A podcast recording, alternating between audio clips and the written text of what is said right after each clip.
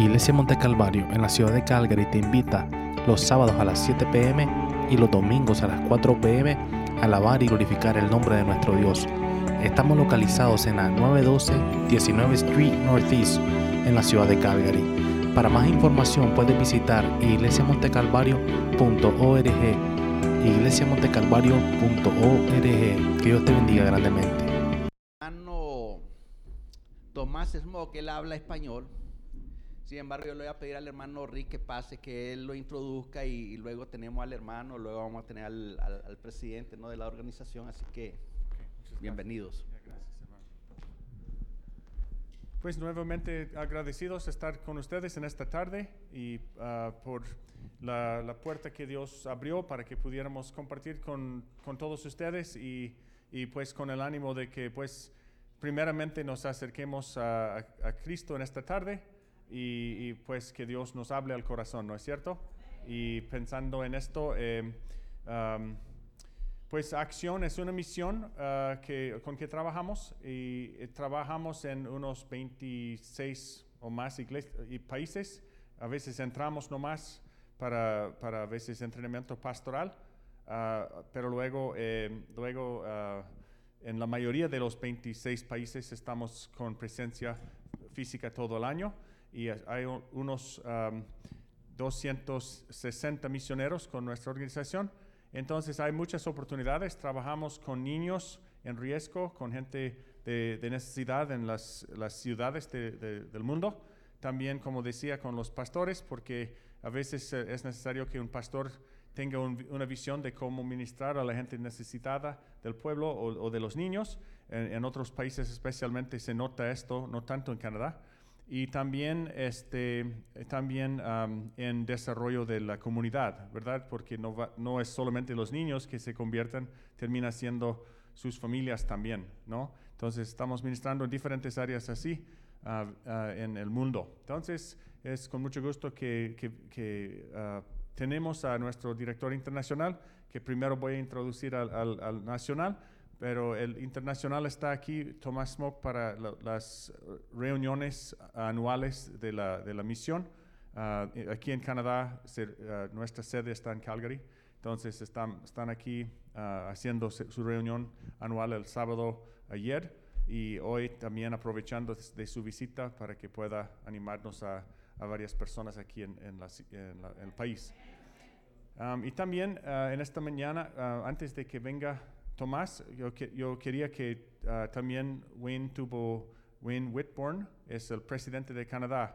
Entonces, este, que Wayne tuviera oportunidad de también compartir algo de la, de la obra de acción en todo el mundo. Entonces, qui- ah, quisiera invitar a Wayne a que venga, por favor. Uh, you can, if you would come up. And, uh, yeah, and just share a little bit about the work of action around the world. Yeah.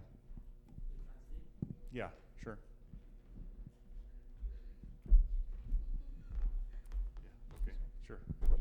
I just want to um, praise the Lord for the opportunity to be here. Uh, le doy gracias a Dios, alaba- alabo a Dios por la oportunidad de estar aquí.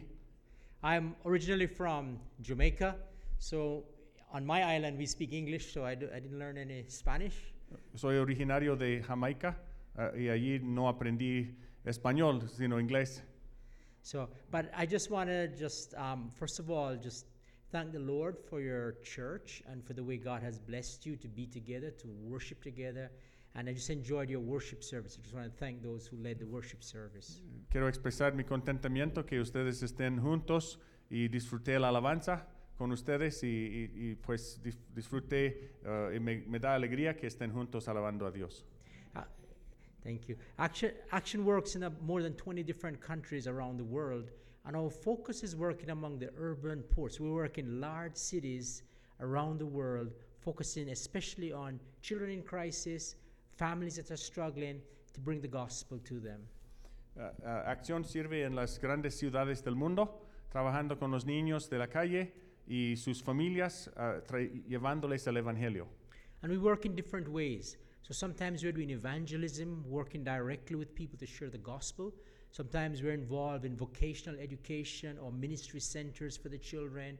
Sometimes we will do camps. Sometimes we're working with those who are um, um, struggling with, with life just because of um, situations in their families. We have different types of ministries in different countries around the world. Entonces trabajamos con la gente de diferentes maneras. A veces es en cuestión de programas de comida, o sea, comidas para los necesitados. A veces con eh, entrenamiento vocacional. Ah, también en otras áreas de, de necesidad que tengan, am, a, a veces con, con gente con necesidades ah, físicas u otras necesidades que tienen. My wife and I, my wife is Oiwa, she's sitting there. Um, we, we worked um, in India and we worked in the Philippines. Our focus, first of all, was in, to establish a church and then also to work with um, people within a, a ministry within India. Ah, mi esposa es de, de la China y de... Y, de- y- y- estoy perdiéndome por esas oraciones largas que I'm getting lost because of your long sentences. Sorry. But that's okay. I'll shorten them. Pero, ah, trabajaron en la India y pusieron, ah, o sea, empe- empezamos, dice que empezamos con plantar una iglesia y también eh, ministrar a la comunidad allí en la India. You really shortened it, huh? Thanks. Hablo ra- I speak fast. Hablo rápido. Lo corté mucho, dice. But I just want to encourage you. Uh, we have a table at the back there, and if you would like to get some more information about action, about the various ministries, about what we do, how you can pray, we take short-term teams to go out to minister the gospel, whether it's in Asia, Africa, Latin America. We also do long-term people who would like to go um, and, and, and serve for several years, and also have people who go and do training, training of pastors, training in various areas of ministry. So if you would like any more information, please talk to myself or my wife Oiwa, and we'll be happy to share um, what Action is doing. Thank you very much. Muy bien. Este, am, en- entonces trabajamos en, en varias, varias cosas. Hay oportunidades. Atrás hay una mesa y, en donde pueden encontrar más datos. Ah, con mucho gusto am, traduciremos para, para la necesidad ahí en la mesa y podemos orientarles en lo que, lo que hayan de oportunidades. Hacemos misiones a corto plazo y a largo plazo. Entonces, y hacemos en Asia, en África y en Latinoamérica. Y de hecho, este, ver- este verano, con el favor de Dios, y si alguien de ustedes quisiera, o se- o sea, ah, solicitar para ser misionero a corto plazo, allí en, en Ecuador, vamos a Ecuador, Dios quiere este fin de este, este verano, y este, tenemos espacio para dos o tres grupos, y bueno, estamos hablando con interesados, de hecho, tenemos una reunión mañana en Three Hills, Ah, si alguien quiere, es una o- reunión de oración y de un poco de planificación para, o sea, explorar detalles, pero no, tien- no tendrían que necesariamente venir allí, también podríamos hablar con ustedes individualmente sobre oportunidades en eso, pero no solamente en Latinoamérica, sino en todo, t- muchas partes del mundo. Lo importante es que estemos eh, com- eh, entregados a Dios, en primer caso, y, y en segundo caso, qué es lo que Dios quiere de nosotros, ¿no? Y, y- y Dios puede abrir puertas individuales para cada uno de nosotros y, y lo está haciendo, estoy seguro, en la vi- vida de ustedes. Solo es sensible a su voz y qué Dios quiere de mí en la vida diaria, ¿no es cierto? Ahora sí me he extendido en mi traducción. Es mucho más largo que lo que dijo. En. ¿En, Nicaragua? Ok. En, en la- el pueblo de usted. O sea, una ciudad de allí. Ya, ok. Hasta en Nicaragua estamos. Así que, y, y, pues no puedo nombrar, nombrar todos los países, pero en muchos países, o sea, 27, 26 por ahí. Entonces, ah, hablen con nosotros y estamos contentos de, ah, de darles la- las oportunidades que podamos, ¿no? Entonces, ah, con eso quiero invitar a Tomás. Tomás ha sido estudiado en, en los Estados Unidos, en, en cerca de Chicago. Hay es- un colegio, un, un seminario, o una no sé cómo una universidad cristiana, y él estudió allí. Y, Dios le, había cri- criado como un hijo de misioneros en Sudamérica y después sirvió unos cuantos años en Brasil. Entonces notarán un acento un poco brasileño en su, en su habla de español. Tal vez un que otra palabra eh, va a entrar del portugués, pero van a entenderse y, Dios nos va a bendecir en esta tarde eh, con nuestro hermano que, que viaja un poco en el mundo visitando a los misioneros, animándoles y, y también, por ejemplo, vino aquí, pero Dios le ha, le ha dado una visión de, de, Dios y una visión de lo que Dios está haciendo en el mundo. Entonces estoy seguro de que Dios nos va a bendecir en esta tarde. Amén, amén. Gracias. Gloria a Dios. Gracias Rick y Janet por su música linda. He estado varias veces con la familia Maxwell en Quito, en Ecuador, donde trabajan con líderes de las comunidades quechua y también implantando iglesias, entrenando líderes. Eh, y están aquí por un, tiempo, por el liderazgo de Dios, para apoyar a las iglesias eh, en las misiones. Entonces, si ustedes necesitan algo eh, en términos de mensajes o de oportunidades para involucrarse en lo que Dios está haciendo alrededor del mundo, eh, pueden buscar a Rick que vive en Tree Hills. Eh, es un privilegio muy grande para mí estar con ustedes. Eh, yo tuve el gran privilegio de crecer hablando en la lengua del cielo, entonces voy a poder disfrutar inmediatamente de los placeres del cielo sin aprender la lengua primero. entonces estamos juntos y mi papá, como dijo Rick, fue misionero ah, por 18 años en la selva amazónica de Colombia llevando eh, lingüistas para los pueblos indígenas eh, a final de traducir el Nuevo Testamento en 40 lenguas. Hay 40 lenguas fuera del español en Colombia hablado por los pueblos indígenas. Y hoy hay muchas iglesias alabando al Señor. Hoy mismo, el domingo, en sus propias lenguas, con su propia Biblia, por causa del sacrificio de mucha gente, muchos donadores, mucha gente que oraba eh, por mi papá en su avioncito encima de la selva, pero hoy el pueblo de Dios se extendió a la selva amazónica de Colombia. Gloria a Dios. Y sabemos, amén. Gloria a Dios. Sabemos que hasta que este evangelio sea predicado hasta todos los pueblos, hasta el fin del mundo, ahí vendrá el fin, ¿cierto? Entonces, de cierta forma, nosotros estamos aquí esperando a Jesús y Él allá en el cielo esperando a nosotros. ¿Cierto? Porque Pedro nos dice que podemos apresar la venida del Señor. ¿Cómo? Llevando el Evangelio hasta el fin del mundo. Entonces, muchas veces sentimos que la iglesia, en vez de ser un movimiento, en vez de ser un caminar con Cristo, ha sido un asentamiento. Es sentarse con Cristo y esperar la vuelta de Cristo, sin andar por el camino que es Cristo, porque Él mismo dijo, yo soy el camino.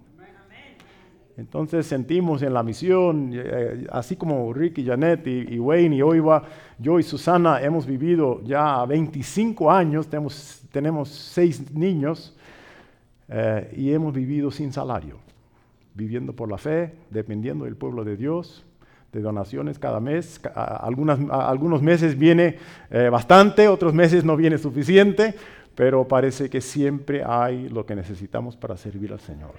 Y Él ha sido fiel todos esos años y, y no estoy aquí buscando dinero, no necesito. Gracias a Dios. Si hay gente que necesita y si hay gente que no tiene evangelio en su medio, si hay gente que no tiene una iglesia bonita como esta para venir el domingo y alabar al Señor. Entonces estamos aquí de cierta forma eh, eh, jugamos en la misión que estamos aquí para ponerle ruedas a la iglesia, para movilizar a la iglesia.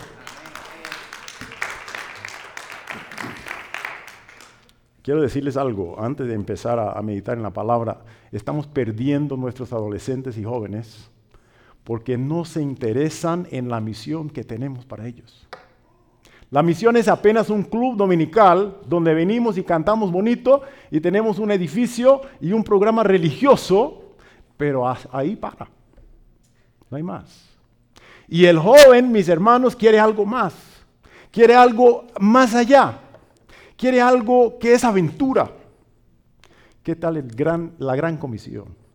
¿Qué tal alcanzar el mundo para el amor de Cristo? ¿Qué tal cambiar el mundo por el poder del Evangelio que transforma no solamente el individuo, sino el mundo todo por la fe? Esto sí es una misión interesante para un joven. Y si empezamos a involucrarnos en la misión que Dios tiene para su pueblo, estoy cierto, estoy seguro que los jóvenes van a interesarse también y van a decir, papi, esto es interesante. Quiero ver cómo lo vamos a hacer. Es imposible, es imposible sin el poder de Dios y su mensaje de amor por medio de Jesucristo. Amén. Yo espero que eso te anima en su fe. Eh, yo sé que, muchas veces el presupuesto es poco. El pastor ya me, ya me habló un poco de esto.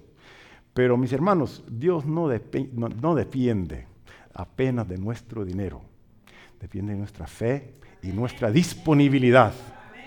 ¿Cierto? Vamos a abrir la Biblia y quiero antes pedir perdón porque la lengua del cielo fue adulterado por el portugués un poco, porque he, estado 20 años en Brasil trabajando con niños, con la misión, con acción.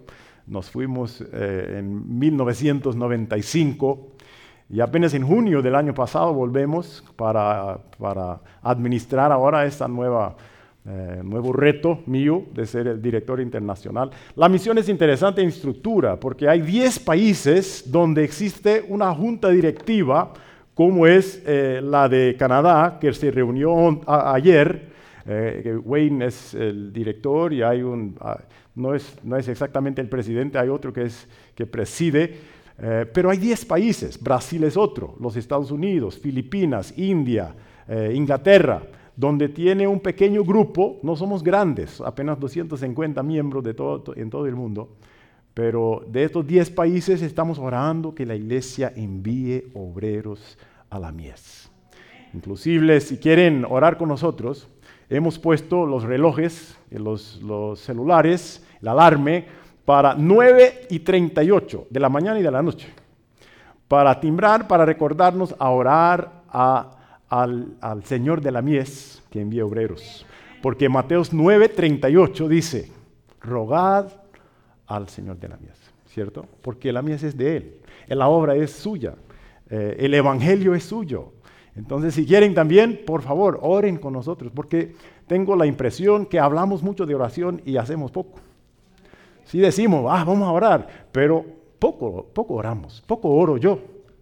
Entonces, eh, hemos puesto el reloj para recordarnos, a parar lo que estamos haciendo y decir, Señor, por favor, estoy parando ahorita para obedecer a tu palabra y para pedirte, por favor, Señor, envíeme a mí, pero envía a otros también hasta los confines de la tierra para llevar su amor. Amén. Gloria a Dios. Bueno. No estamos aquí apenas para, para oír historias, sino la gran historia del amor de Jesucristo. Abra su Biblia, por favor, conmigo, para San Juan, capítulo 20, versículos 19 al 23. Juan 20, 19 al 23. Y si puedo pedir un poco de agüita, no sé si alguien... Ah, sí, por favor. Gracias.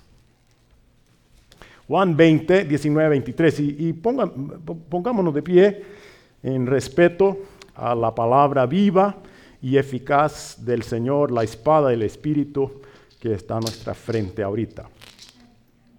Juan 20, 19 a 23. Cuando llegó la noche de aquel mismo día, el primero de la semana, estando las puertas cerradas en el lugar donde los discípulos estaban reunidos, por, por miedo de los judíos, vino Jesús y puesto en medio les dijo, paz a vosotros. Y cuando les hubo dicho esto, les mostró las manos y el costado. Y los discípulos se regocijaron viendo a él, al Señor, quiere decir. Entonces Jesús les dijo otra vez, paz a vosotros. Como me envió el Padre, así también yo os envío. Y habiendo dicho esto, sopló y les dijo, recibid el Espíritu Santo. A quienes remitiereis los pecados, les son remitidos. Y a quienes se los retuviereis, les son retenidos. Oremos, hermanos. Gracias, Padre, por este pasaje de tu palabra. Gracias por la resurrección que, gana la victoria sobre la muerte, sobre el pecado y sobre el diablo. Gracias por las gran noticias, las buenas nuevas de tu amor, de su sacrificio y de esta misma victoria que cambiará el mundo nos ayude a oír tu voz en esta noche y a obedecerla para tu gloria. En nombre de Jesús. Amén, amén. Pueden tomar sus asientos. El día 30 de marzo de 1960, mi padre se sentaba en una aeronave grande, B-47, eh, bombeador de guerra, eh, con seis motores de jet, en la ciudad de Little Rock, Arkansas. Y él no sabía para dónde iba. Era recién, casado, yo no había nacido todavía, nueve meses casado, y pensaba eh, terminar su carrera como piloto de las Fuerzas Aéreas de los Estados Unidos, pero el avión en, el- cual andaba ex- explotó a 6.000 metros de altura unos 20 minutos después. Él fue el único que se salvó. Puede buscar en internet, que eh, tiene, mi mismo nombre. Y, se, acuerda de quemar adentro de la estructura de la aeronave y dijo a Dios, Dios me lleve rápido porque así es que el hombre muere.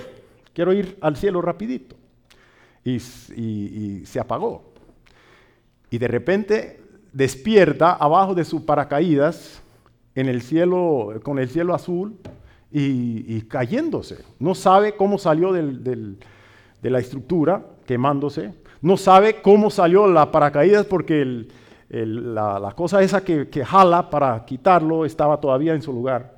Dios lo había sa- sacado. Pero inmediatamente mire para cima, para arriba y dice, ¿cómo voy a, voy a sobrevivir? Porque estaba lleno de huecos por el fuego que había pasado por su mochila y estaba totalmente quemado, todavía en círculo, pero pasando mucho aire y él se sentía que estaba cayendo muy rápido. Bueno, para encortar la historia, no murió porque yo estoy aquí. Dice que una señora en, el suelo, era sábado por la mañana, seis horas de la mañana, y una señora de edad salió de su casa oyendo el, ruido y miró para arriba y vio el, la paracaídas de mi papá y empezó a orar a voz alta, a gritar oraciones de misericordia por este hombre que se había salvado. Y mi papá cayó en su jardín, atrás de su casa. Ella se volvió abuelita, una tercera abuelita para mí y eh, lo, buscó un médico del barrio, lo llevó al hospital y cuando mi papá eh, estaba bien acostado en, en el hospital, se dio cuenta que estaba vivo y dijo, no, pero ¿cómo sobreviví? Y preguntó, porque él ni se acordaba. Y le cuentan que habían dos árboles en el jardín de la señora, donde él había caído en medio de los dos árboles y su paracaídas había enganchado encima en, la- en- en las hojas, en cuanto él ha- hacía sus vueltas en el suelo y enderezaba y él se quedaba de pie, salvo. Fue un milagro, un milagro moderno, un milagro de 1960. Pero empezaron a decir a mi papá, bueno, debe ser una persona muy importante, porque Dios te salvó por un propósito. Vas a predicar a mucha gente. Quién sabe, eres el próximo Billy Graham. Y mi papá se, se llenó de, de- orgullo y, en la noche pensaba, no, ¿cuántas personas van a oír el Evangelio por mi medio? Y, y después él dice, cuando, si, si estuviera aquí, diría, pero Dios me salvó para ser un chofer de camión aéreo en la selva colombiana. Y nadie me conoce, me conoce. Pero para eso Dios me salvó. Porque salió de las fuerzas aéreas y fue a la misión para servir como piloto por el resto de su carrera. Y después siempre dice, y tú también estás aquí todavía. Dios te ha salvado. Estás aquí todavía con un propósito para servir la misión del amor de Dios en el mundo. Él te ha asegurado aquí con un propósito. ¿Estás cumpliendo su propósito o estás apenas esperando la vuelta de Cristo y disfrutando de su salvación? La salvación tiene un propósito. La salvación de nuestras vidas tiene un propósito. Aquel día fue el llamado misionero de mi papá. Siendo él creyente, miembro de iglesia, eh, siguiendo su carrera, Dios lo sacó y dijo, no quiero, quiero, quiero tu servicio en mi obra. Eh, entonces, quién sabe hoy sea también el llamado tuyo para la obra eh, más fructífera de la misión del Señor. Vamos a examinar esta frase de Jesús tan interesante cuando Él dice que así como mi Padre me ha enviado, así también yo os envío. Vers- Versículo 21. Así como me envió el Padre, así también yo os envío. Yo entiendo que en este momento era el primer culto dominical de la iglesia. Era domingo, primer día de la semana. Normalmente se reunían en el sábado, como judíos. Pero esta vez se reúnen eh, el domingo y Jesús se pone en medio de ellos. Qué lindo eso. Porque la promesa de nuestro Señor es donde hay dos o tres reunidos en el nombre de Él, Él se pone presente en nuestro medio. Mismo con las puertas cerradas con llave, por miedo, Jesús se pone en, en- medio de su pueblo. Jesús siempre anda en las lámparas de la iglesia, siempre está presente con nosotros. A veces nosotros somos los que olvidamos que Él está aquí. Está presente con nosotros. Está queriendo hablar y mover en nuestro medio para quitarnos de nuestra, nuestro pecado y nuestra vida diaria y ponernos en su camino. Así hizo Jesús en este momento. Entiendo que toda la iglesia estaba reunida, tal vez con la excepción de Tomás, que no estuvo, dice el siguiente versículo después de- del pasaje que leemos, que la semana entrante, la otra semana, Tomás estuvo ahí, estaba du- dudando, y Jesús nuevamente se pone en medio y muestra las manos. Pero los demás, inclusive las mujeres, estaban juntos, Quizá los dos que andaban para Emaús también habían vuelto y estaban juntos. No eran apenas los once apóstolos que reciben este llamado de Jesús, que es el mismo envío que mi Padre me dio. Yo los doy a ustedes. Esto es importante, hermanos, porque sirve para ti, sirve para mí también. Cada creyente en Cristo tiene un, envío especial que es el mismo envío que el Padre dio a su Hijo para venir al mundo. Así como el Padre me envió, así yo también envío a ustedes. Entonces yo puedo dividir esto a otra cosa, detalle importante. Están encerrados, ¿por qué? ¿Por qué están encerrados en el lugar donde se reunían? ¿Qué dice la palabra de Dios? por miedo de los judíos, por miedo de los, del, del mundo, por miedo del resultado de seguir y obedecer a Dios abiertamente. Tengo la impresión, hermanos, que la iglesia muchas veces está encerrada en sus programas, en sus cultos, en sus templos, en su vida religiosa, trabajando apenas con los hijos de los miembros de la iglesia, al en vez de obedecer la gran comisión y salir. Sí, hay que entrar, hay que reunirse, hay que alabar, hay que oír la palabra, pero eso no es el propósito de ser cristiano. Es apenas alimentarse para el trabajo. Es, es respirar, es entrar, sí, pero es también salir con el viento del Espíritu que recibimos y con la palabra en la mano, como la espada de la guerra, para tomar el mundo con el amor de Cristo. Amén. Amén. Hay que entrar, sí, pero hay que salir también. Entonces la iglesia toda reunida atrás de puertas cerradas por miedo. Y Cristo viene y dice, así como el Padre me ha enviado, así envió a ustedes. Podemos dividir este envío en dos categorías. Primero es el cómo y segundo es el por qué. ¿Cómo es que el Padre envió el Hijo? ¿Cómo fue? ¿Se acuerdan? Yo creo que Juan 3:16 es una clave. ¿Qué dice Juan 3:16? Sí. El resultado del amor de Dios por el mundo fue qué? El envío del Hijo. Dio su Hijo, ¿por qué? Por el amor que tuvo por el mundo. Tan grande es el amor de Dios por el mundo perdido que dio la cosa más preciosa a sí mismo, la segunda persona de la Trinidad.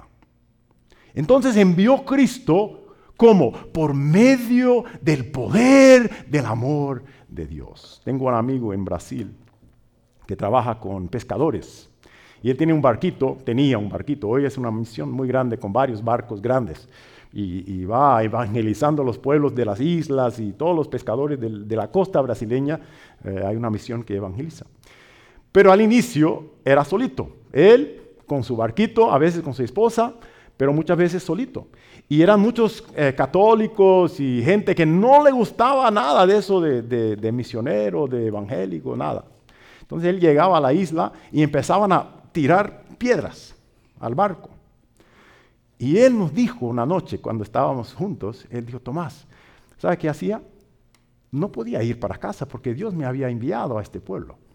Pero tampoco podía ir con rabia o con la carne, no, era así. Entonces yo paraba y en el barquito tenía una estufa pequeña y, calentaba agua, hacía, hacía, un cafecito, tomaba su cafecito y las piedras cayendo en el agua. Y gritando, va, no, no venga aquí, no. Y él tomando café y orando por el pueblo, mirándolos y orando, Dios, alcanza ese pueblo. Y dice, en cierto momento, tal vez después de medio, media taza de café, el corazón llenaba del amor de Cristo por ese pueblo. Sentía amor que lo motivaba a ir a la playa y no importaba las piedras, eh, los, los palabrones, como dicen, nada se importaba porque el amor de Dios lo había llenado por este pueblo específicamente. Y ahí sí, paraba de tomar café, iba con el barco y empezaba a predicar. Mi hermano, cuidado en predicar sin amor. Cuidado. Porque el diablo puede usarte más que el Señor. Pero tampoco, cuidado en dejar de amar. Tenemos que amar como hemos sido amados. El envío de Cristo es por medio del amor de Dios. Y yo tengo, tengo eh, estoy seguro de que algunos de ustedes ya tienen amor por cierto pueblo. Tienen amor en su corazón por cierto pueblo. Dios le ha dado un amor por cierto pueblo, por intercesión, por donación. Y quién sabe por ir a alcanzar este pueblo. Es por el amor del Padre. La segunda manera del envío es el poder del Espíritu. Vean conmigo Lucas capítulo 1, versículo 35. Son las palabras del ángel Gabriel para María, en respuesta a la pregunta de María de cómo serán estas cosas, siendo que no, no, tenía eh, marido. Lucas 1, versículo 35.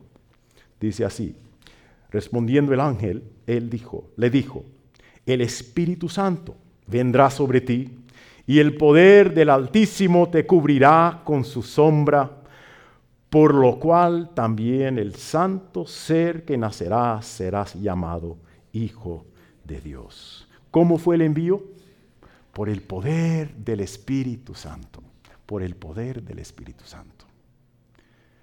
Dios envió su Hijo por el Espíritu Santo y así como envió el Hijo, así el Hijo nos envía por medio del Consolador, por medio, medio del viento del Espíritu Santo que está moviendo hacia las naciones.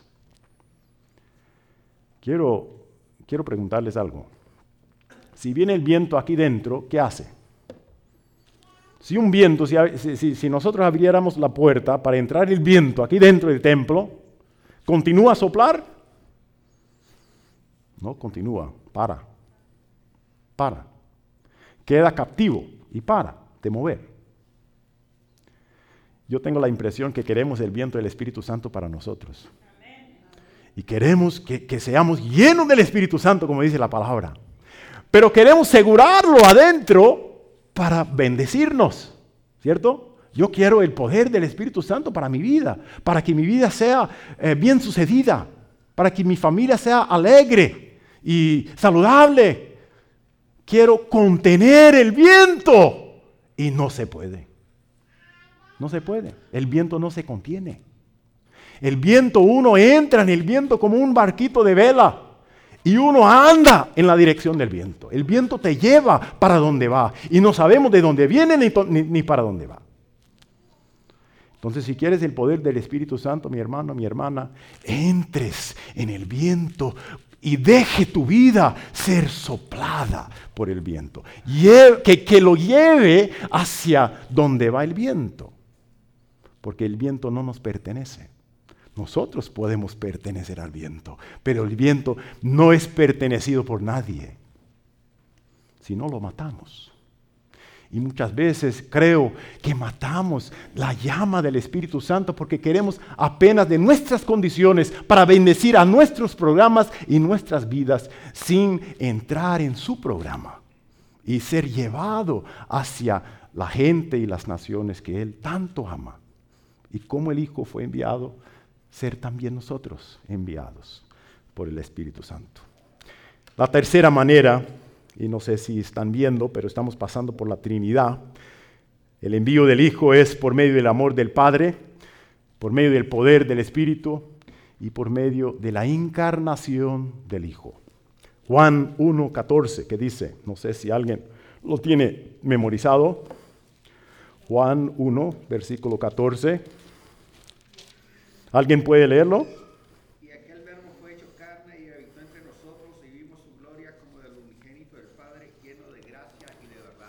Cuéntase la historia de un señor que quería evangelizar su barrio. Y pensó y pensó y, usó su propio dinero para alquilar a un, un globo grande de aire caliente que subía. Compró un montón de folletos, miles de folletos, y subió y empezó a derramar los folletos sobre la ciudad, así para evangelizar a todos. Y el papel llenaba los, huecos de la lluvia y los techos de las casas y, y suciaba los jardines y todos se quedaban enojados. ¿Qué tal su, su método de evangelismo? Muy malo. Es solo una historia que fue escrito para enseñarnos que el método de envío del Hijo no fue así. Muy bien podría, podría haber hecho unas letras en el cielo Dios yo los amo. Crean en mí, vengan al cielo. Pero no hizo así. Él vino y nació en una familia. Creció con un nombre, como parte de un pueblo. Tanto es que dudaban que era el Hijo de Dios porque era tan natural, tan normal, tan parte de la cultura. Se encarnaba en la vida de la gente y nosotros queremos llegar rapidito, a eh, tocar a la puerta y decir, Jesús te ama, arrepiente de, tus pecados y va a decirlo, chao. Y vamos a la casa porque estamos con miedo. ¿Estoy cierto o no? Queremos eh, eh, bater, bater, y salir. Al en vez de, del trabajo de ganar amistad, de amar de verdad a la gente, de oír más que, de que hablamos, de preguntarles antes de declarar y predicar de encarnarnos en la vida de la gente para realmente demostrar el amor de Dios y el poder de transformación de vida. Y después ellos van a pedir y por eso Pedro dice, esté listo a responder por la esperanza que hay en vosotros. ¿Cierto? Es por la encarnación, hermanos. Por eso, eh, tal vez la encarnación mejor que hay es casarse en la cultura donde uno va, porque Ricardo se casó con una latina y ahora se, se convirtió en latino. No parece, pero sí, se convirtió. Sus hijos sí parecen latinos. ¿Cierto? Vamos a encarnarnos en la vida de la gente que Dios quiere demostrar su amor a través de nuestras vidas. Bueno, eh, creo que hay otra cosa que debe ser dicho sobre el cómo del envío y eso es de arriba para abajo. Miran junto conmigo a pasaje, este pasaje tan importante en Filipenses 2, de 5 a 8, para ver la dirección del envío.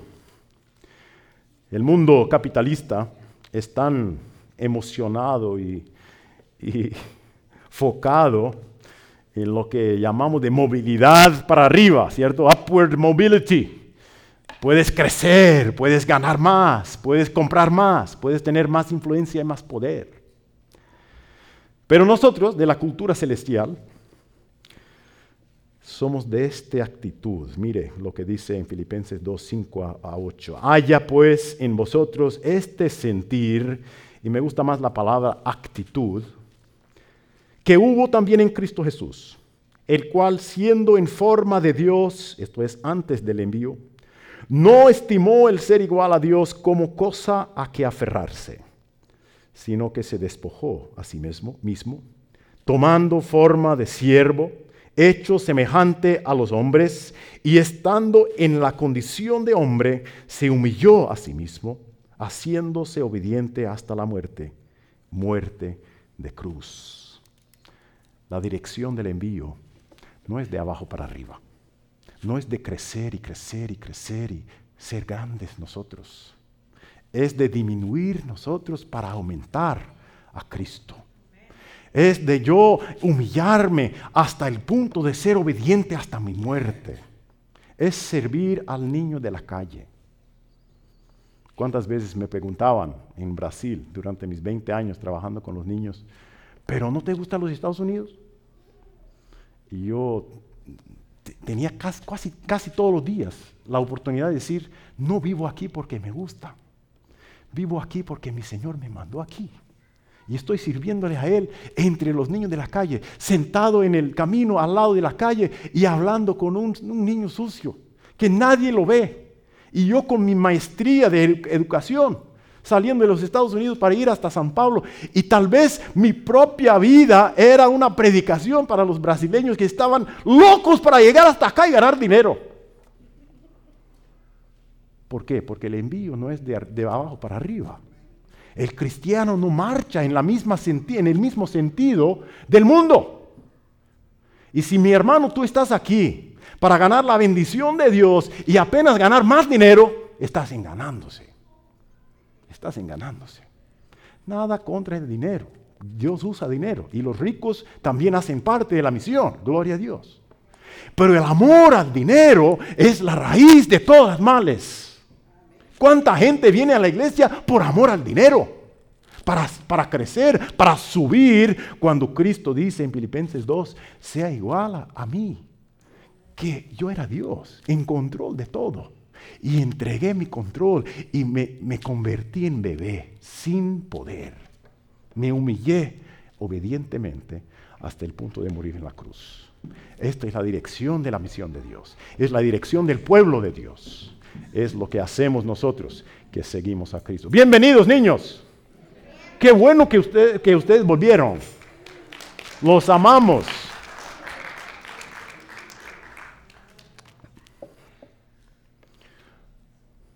Quiero contarles la historia de Godfrey. ¿Puedo, ¿puedo contar la historia del niño que, que conté ayer? Godfrey tenía nueve años. Su papá me contaba la semana pasada, el domingo pasado volví de Uganda donde visité los proyectos de la misión en Uganda con niños. Y Godfrey eh, vivía en el campo de Uganda durante la guerra civil. Y la noche todos salían de la casa para, para esconderse de los soldados de la, rebelión. Y Godfrey solito, con nueve años, hizo una casita en el, en el césped, en el pasto de África, y se escondía cada noche solito abajo y con miedo empezaba a orar a voz alta, a orar, pidiéndole a Dios misericordia. Su papá es cristiano todavía, hace parte de la misión allá, él que me contó la historia. Y cierta noche vinieron los guerrilleros, los que capturaban a los niños para hacerles soldados, y oyeron su voz y, encontraron al niño y lo jalaron de allá de adentro y dijo, niño, ¿por qué estás hablando aquí en la noche? Y Godfrey dijo, estoy hablando con mi Padre del Cielo, porque tengo miedo. Estoy orando. Y el tipo se quedó medio perdido y dijo, bueno, Dios ha respondido su oración, vete a, dormir. Y lo volvió a su lugar escondido y dijo a su papi el día siguiente, papi, la oración funciona. Dios respondió mi oración. Entonces, niños, Dios responde la oración de niños. Hay que orar porque Dios escucha. Dios escucha. Bueno, nos queda las razones del envío, porque yo creo que Jesús está hablando aquí en Juan 20 del cómo y también del por qué. ¿Cómo fue enviado?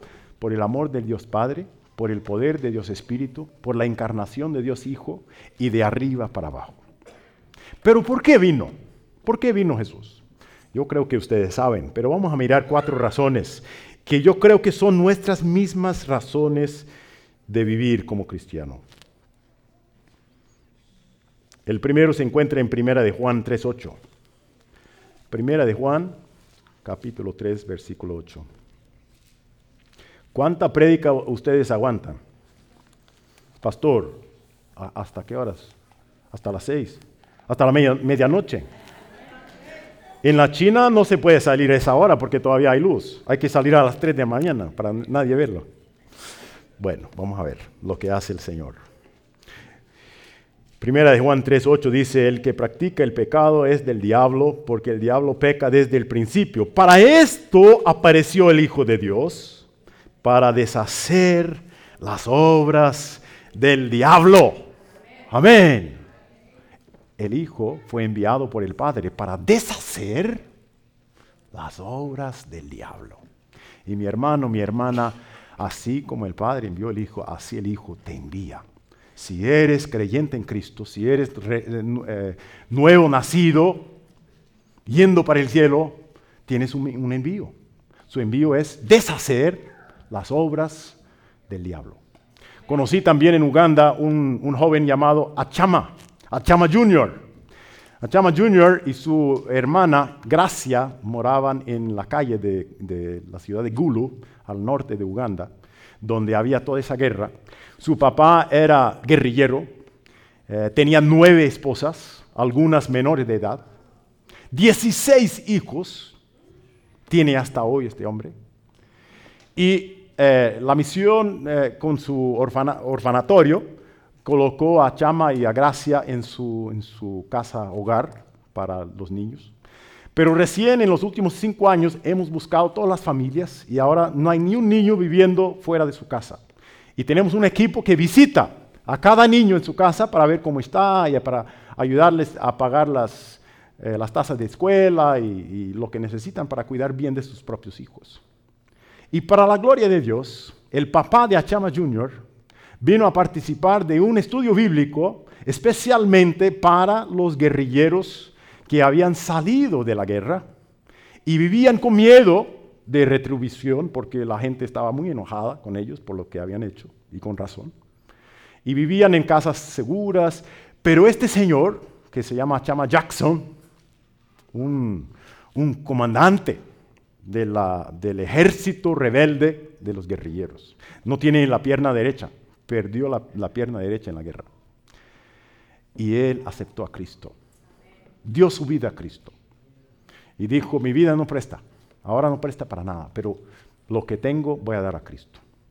Y volvió a su tierra de herencia, de, familia, y empezó a pensar en sus 16 hijos y dijo, mis 16 hijos están viviendo con otros hombres y no van a recibir nada de sus tierras porque no llevan su nombre. Entonces yo voy a buscar todos mis 16 hijos y fue buscando, cazando a cada hijo donde estaba y trajo todos sus hijos de vuelta. Las mujeres él dejaba escoger. Dos escogieron venir con él. Entonces el tipo tiene dos esposas. Mm, es, es feo, pero ¿qué va a hacer? Está viviendo con misericordia, cuidando de las viudas que él había dejado. y 16 hijos, fíjese. Y tiene bastante tierra, es una finquita con, con eh, banana y, yuca y varias cosas plantadas, pero 30 kilómetros de la ciudad, o sea, en puro campo vive, en, casitas redondas de barro con, con eh, ¿cómo, se, ¿cómo, se, dice? Césped, paja, sí, encima. Y nosotros lo visitamos. Y cuando llegamos allá estaban tocando alabanzas.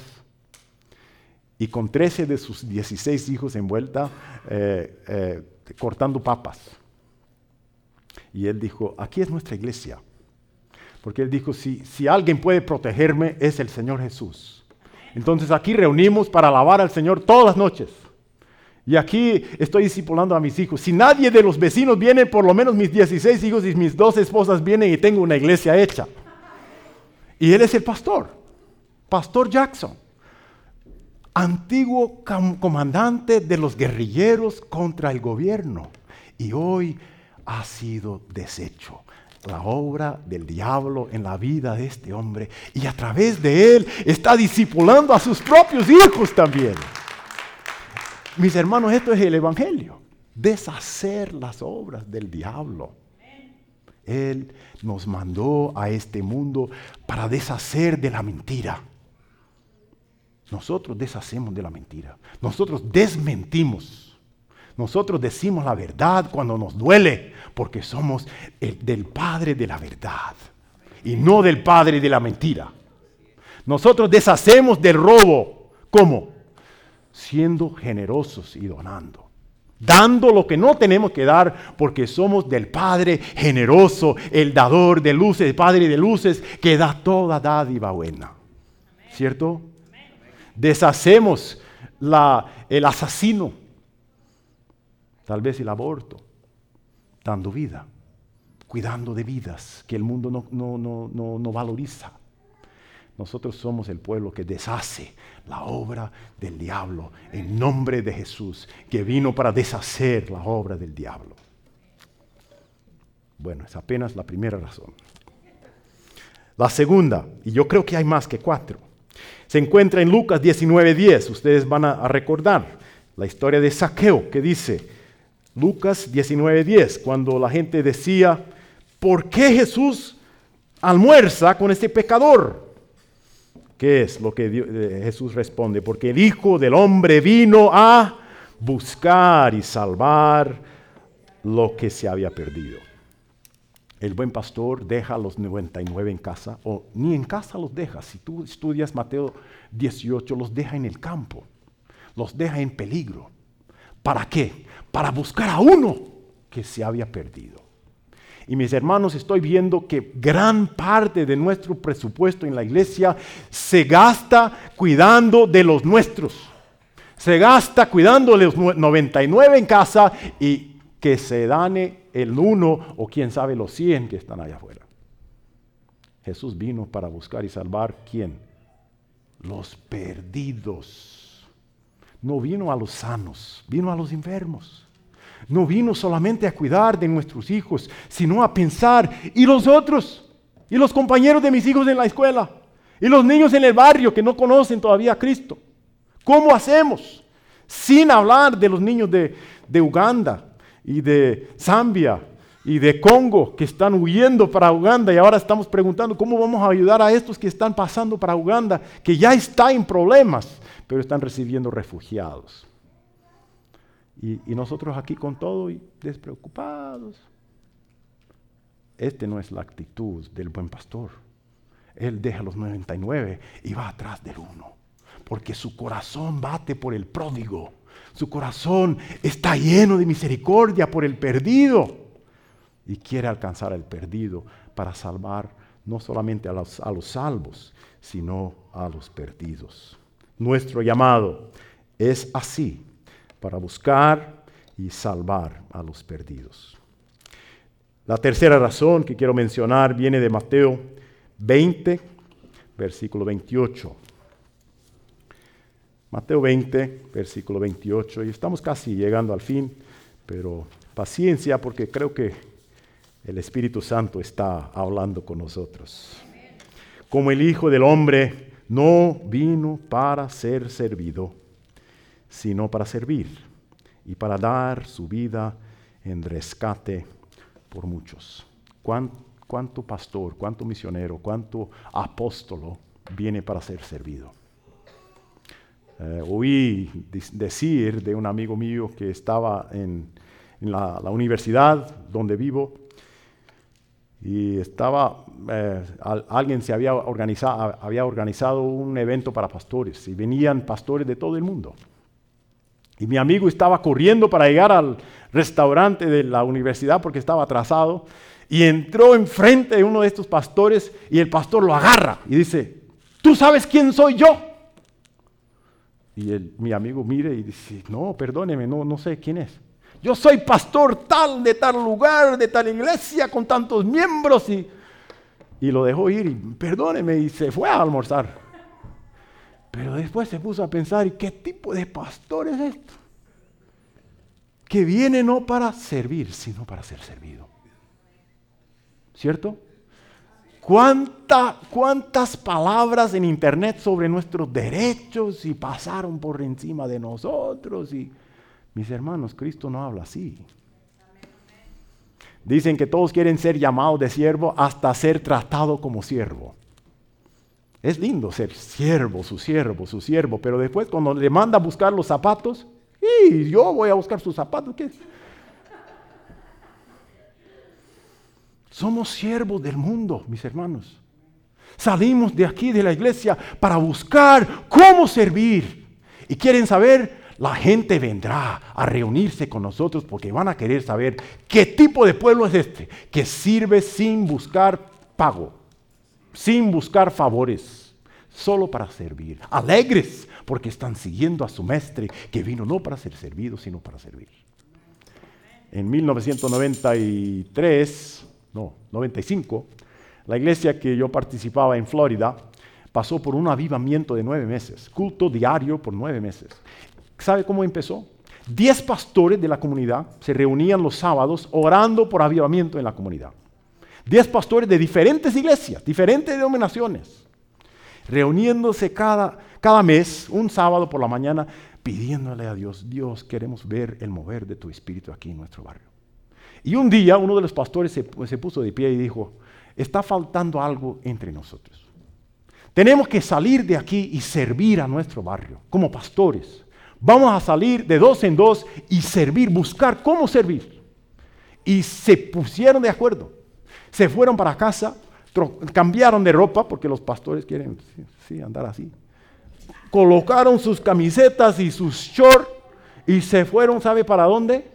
para los puestos de gasolina, para los restaurantes, y pidieron a los dueños, ¿podemos limpiar sus bañeros, sus, sanitarios? Queremos limpiar sus... Pues, eh, bueno, si quieren. Pero ¿quién son ustedes? Bueno, somos unos hombres que estamos buscando el bien de nuestro barrio y queremos servir. Solo eso. Y entraron con baldes los pastores y empezaron a limpiar. Y Dios movió en este barrio por nueve meses cultos diarios en iglesias diferentes y, salvó mucha gente. Porque el barrio empezó a conocer el pueblo de Dios como un pueblo servidor, un pueblo que hacía el bien, sin buscar ventaja, solamente siguiendo a su mestre que vino no para ser servido, llevando todo el derecho. ¿Cierto? Él tiene el derecho de ser servido, pero no no buscó su derecho, buscó servir. Y nosotros tenemos este mismo llamado. El último, y tal vez el más eh, complicado. Primera de Pedro 2.21. Primera de Pedro 2.21. No hemos hablado de la razón principal por la venida de Cristo. Y yo creo que se encuentra en este, este pasaje, y especialmente en el versículo, versículo 21. Pues para esto fuisteis llamados, porque también Cristo padeció por nosotros, dejándonos ejemplo para que sigáis sus pisadas. El pasaje está diciendo en Pedro que es admirable delante de Dios sufrir injustamente sin defenderse, sin abrir la boca, así como hizo Cristo. Nuestro llamado es sufrir las consecuencias del pecado sin defendernos. Hasta la muerte. No amar a la propia vida, como dice Apocalipsis 11, eh, hasta la muerte. ¿Cuánta queja hago yo junto con el pueblo de Dios sobre la vida descomportable que tenemos, sobre alguna molestia que tenemos? cuando nuestro llamado es sufrir junto con Cristo, es llenar los sufrimientos, los sufrimientos de Cristo eh, en nuestros cuerpos, como dice Pablo. Por medio de muchos sufrimientos tenemos que pasar para el reino de Dios, dice en Hechos. El sufrimiento es parte de nuestro llamado. Somos un pueblo que sabe sufrir y sufrir alegre, porque así hizo nuestro Señor. Es nuestro llamado. ¿Qué vida buscas? Si buscas una vida fácil y confortable aquí en este mundo, estás en la iglesia eh, equivocada tal vez. Espero que sí, pastor. Porque nuestro llamado es seguir a Cristo. Así como el Padre envió al Hijo, así el Hijo nos envía. Para servir y no para ser servido. Para buscar y salvar a los perdidos y no apenas cuidar de los sanos, para sufrir injustamente, así como Cristo sufrió. Volvemos rapidito para terminar a Juan 20, porque hay algunas herramientas para este envío. Y sin las herramientas no vamos a llegar al destino cierto. Miren las herramientas que el Señor nos da en este mismo pasaje. La primera herramienta es paz. Cuando llegó la noche de aquel mismo día, el primero de la semana, estando las puertas cerradas y en, lugar, en el lugar donde los discípulos estaban reunidos, por, medio de los por miedo de los judíos, vino Jesús y puesto en medio les dijo, paz a vosotros. Pero continúa. Y cuando les hubo dicho esto, les mostró las manos y el costado y los discípulos se regocijaron viendo al Señor. Entonces Jesús les dijo otra vez, paz a vosotros. Como me envió el Padre, así también yo os envío. Paz es herramienta del envío. Si no andas en paz, es mejor orar. Ores antes de andar. ¿Se acuerdan del calzado de la armadura espiritual? ¿Cuál es el calzado del soldado del Señor? Efesios 6. Vamos, soldados. ¿Cuál es el calzado? Los zapatos. Sí, el Evangelio, la preparación del Evangelio de la paz. Interesante que Jesús dice dos veces aquí, paz esté con vosotros, porque tenemos dos pies. Mire cómo funciona. La primera paz era para la situación actual, el miedo. Y entró en su miedo y dice, paz, gente, no hay miedo. He vencido la muerte. He vencido el diablo. He vencido el infierno. No hay miedo, no hay razón para, temer. Paz. Para ahora. Pero hay más. Hay el paso de envío, de ir. Entonces, entonces son dos pies, ¿cierto? El primero es paz para ahora, firme, en las promesas del Señor, en la victoria de la cruz. Y el segundo es el paso que vamos a tomar para, hacia el envío vamos hacia las naciones. Y tenemos que tener paz en este sentido. ¿Para dónde vamos? ¿En qué sentido vamos? ¿En qué velocidad vamos? ¿Con cuál misión vamos? ¿Cierto? Entonces la paz, la segunda paz es, ahora no vamos a quedar aquí. Estamos bien aquí, estamos sin miedo, pero no vamos a quedar aquí. Vamos a salir por la puerta y vamos a alcanzar al mundo. Paz. ¿Sí entendieron? Calzado de la paz de Cristo, andando bien ahora, pero no quedándonos ahora aquí. No se puede quedarse estático y decir que está siguiendo a Cristo. No se puede, porque Cristo está moviendo hacia las naciones. La segunda herramienta es alegría en la visión de Cristo. Miren que en versículo 19 o 20 dice, cuando les hubo dicho esto, les mostró las manos y el costado, y los discípulos se regocijaron viendo el Señor. ¿Sabe por qué paro de regocijarme en la jornada? Porque quito mis ojos desde el Señor. Y coloco mis ojos en mis dolores, en mis problemas, en mis compañeros que, que quieren pelear conmigo. Pero cuando vuelvo mis ojos al Señor y veo que la alegría, el gozo del Señor, nuestra fuerza es. Mi alegría vuelve. No importa la situación, las circunstancias, mi compañía, mi alegría vuelve con la visión de la victoria de Jesús sobre la muerte, porque hay esperanza y nada me quita la alegría que tengo. Porque es en la visión de Cristo que tengo alegría. Maridos, cuidado en pensar que su alegría es apenas en su esposa. Esposas, cuidado en depender de su esposo por su alegría, porque lo va, la va a decepcionar. Nuestra alegría depende tan solo del Señor Jesús, de su amor por nosotros, de su victoria en la cruz, de las manos marcadas y Él vivo, Él vivo. Amén. Entonces la paz para la jornada, alegría en la visión de Cristo la tercera herramienta es el poder del Espíritu Santo invisible. Vean versículo 22. Y habiendo dicho esto, sopló y les dijo, recibid el Espíritu Santo. Una pregunta, ¿algo sucedió como, como señal visible de este eh, llenamiento del Espíritu? En este pasaje sucede algo visible que demuestra el llenamiento del Espíritu. La respuesta es fácil, no. No sucede nada. No viene un viento, no se oye son, no hay llama de fuego en la cabeza. 50 días después, en Pentecostés, sí. Pero en este momento no. Y yo estoy de la opinión que sucedió inmediatamente cuando Jesús dijo, porque es el propio Hijo de Dios. Mis hermanos, no dependa de emoción, no dependa de ni un señal visible para las promesas de Dios que dice, siempre estaré contigo, siempre mi espíritu estará en el templo del Espíritu Santo que es tu cuerpo. Si dependemos del sentimiento, si dependemos de la emoción, el diablo ganará la victoria porque él también puede tocar aquí en la nuca y, ay, qué rico. Él nos da emociones muy buenas. Y podemos depender de la emoción hasta en el culto y decir, ay, la gloria de Dios, cuando no es nada de eso. Ya he oído gente decir, la gloria no bajó hoy en el culto. ¿Por qué? ¿Cómo sabes? ¿Solo porque no sentiste nada? Porque Cristo está en medio de su pueblo. El Espíritu está en el pecho del creyente. Y si viene con todo su poder, vamos a quedar quemados en el piso. Porque la gloria de Él nadie aguanta. ¿Cuánto dependemos de emociones, hermanos?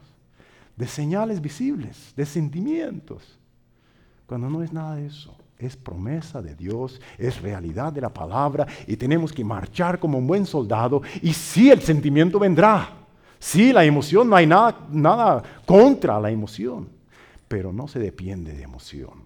Depende de la palabra de Dios y de, de la presencia verdadera y real del Espíritu Santo. Amén. Entonces es la paz para la jornada, alegría en la visión de Cristo y el poder invisible del Espíritu Santo. Mas hay otra. Versículo 23. A quienes remitiereis los pecados, les son remitidos, remitidos. Y a quienes se los retuviereis, les son retenidos. La autoridad del perdón. Nosotros somos enviados con autoridad para perdonar las ofensas contra nosotros, así como Cristo perdonó a todos los que dieron ofensa a Él. Esto es nuestra marca. Salimos cazando ofensas para perdonar. Salimos eh, eh, alegres en extender la misma gracia que hemos recibido. Así como fueron perdonados en Cristo, así perdonan a los otros. Y así, mis hermanos, predicamos el Evangelio de manera más poderosa que cualquier palabra. Cuando decimos a nuestro vecino, me ofendiste, pero yo, yo te perdono, no, hay no me debes nada, yo te amo, ¿qué puedo hacer para ayudarte? ¿Por qué? Porque Cristo me ha perdonado mucho más. Dios me ha perdonado. Y así yo también te perdono. Busca ofensa para perdonar en nombre de Jesús y Dios te va a dar púlpito para predicar el Evangelio. La herramienta del envío de Cristo es el perdón que tenemos en la sangre de la cruz. Amén. Así como el Padre envió al Hijo, así el Hijo envía a nosotros. Quédense de pie, quiero orar por ustedes. Tal vez viniste aquí para oír buenas historias misioneras, no sé, y hay muchas buenas historias. Pero yo quiero darte tus propias historias. Quiero que sepan que ser cristiano es marchar. Ser luz del mundo es brillar. Y brillar no es quedarse en su lugar. No es considerar ser igual a Dios algo para aferrarse. Hay gente aferrado en Cristo y en su confort y en su seguridad.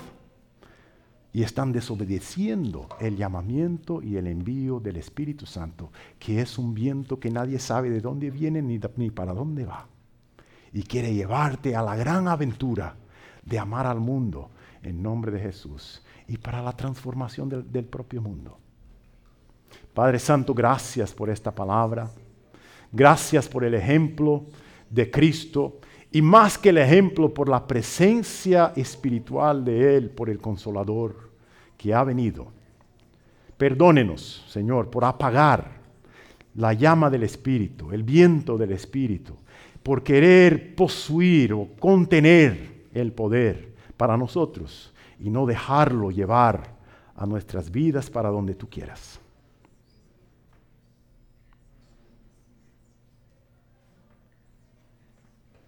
Yo quiero orar por alguien que esté sintiendo el llamado especial.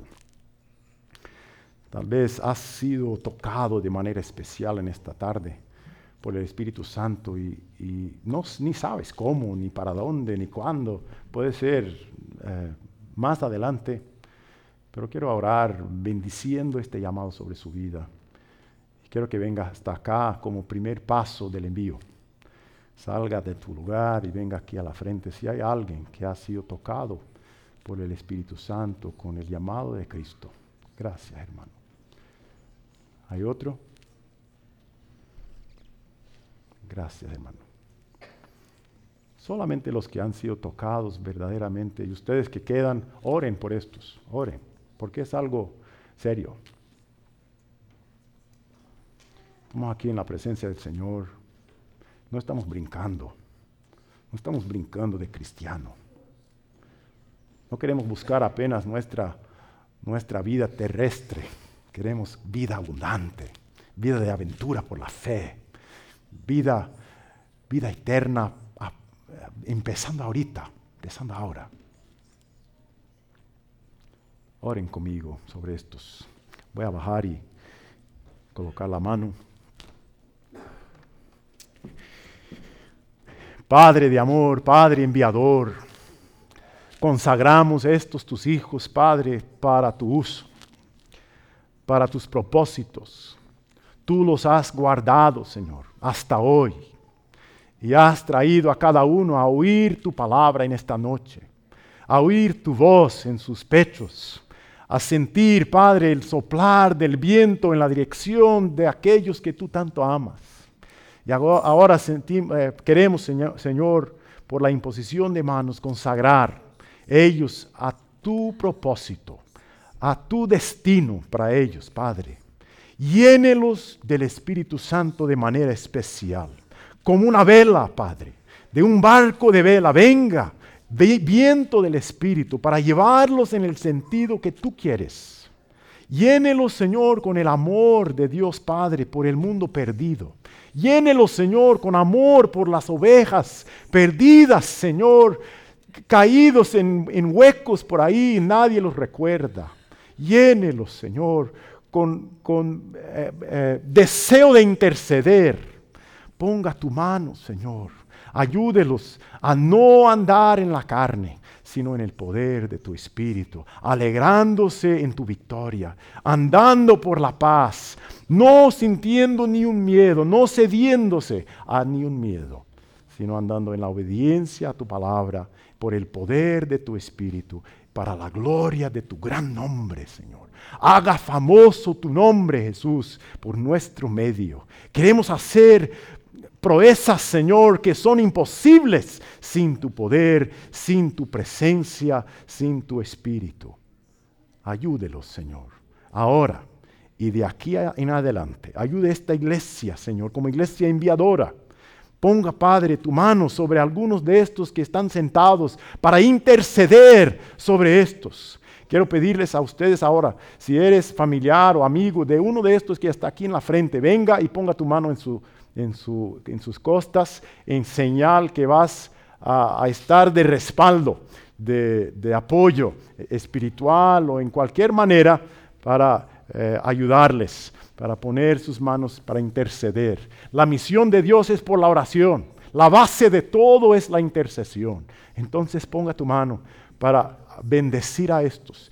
Padre, queremos realizar tu palabra que dice, que nosotros somos la luz del mundo, la sal de la tierra. ¿Cuánto tiempo hemos quedado adentro de la iglesia y no hemos salado el mundo? No hemos brillado en las tinieblas, no hemos salido marchando como el ejército de luz que tú compraste con tu sangre. Ahora, Señor, queremos que hoy sea el último día que no te obedecemos Queremos obedecerte, Señor. Queremos andar con coraje.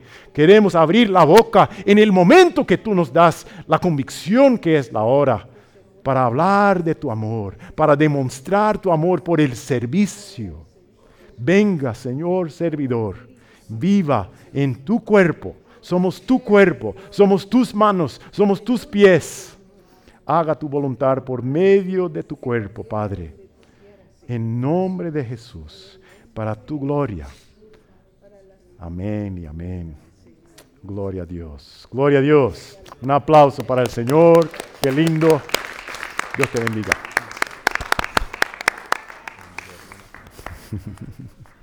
Dios te bendiga, hermanos. God bless you, man. Dios te bendiga. Mis hermanos, creemos que Dios ha hablado a nuestras vidas. Lo ha hecho a través del hermano Tomás Smoke. Y hemos podido ver el cómo, el por qué, Dios envió a su Hijo y el cómo y el por qué Dios nos envía a nosotros. A través de la palabra pues entendemos de que como hijo de Dios tenemos que conocer a Dios. Cuando le conocemos a Él, conocemos su propósito. Cuando le conocemos a Él, y tenemos esa comunión con Él, le llegamos a amar profundamente. Y si le conocemos a Él y le amamos, solo queda servirle. Eh, esa es la dicha más grande de un creyente, conocer, amar y servir a su Señor. Yo le decía a los hermanos cuando estábamos orando ahí antes de empezar el culto,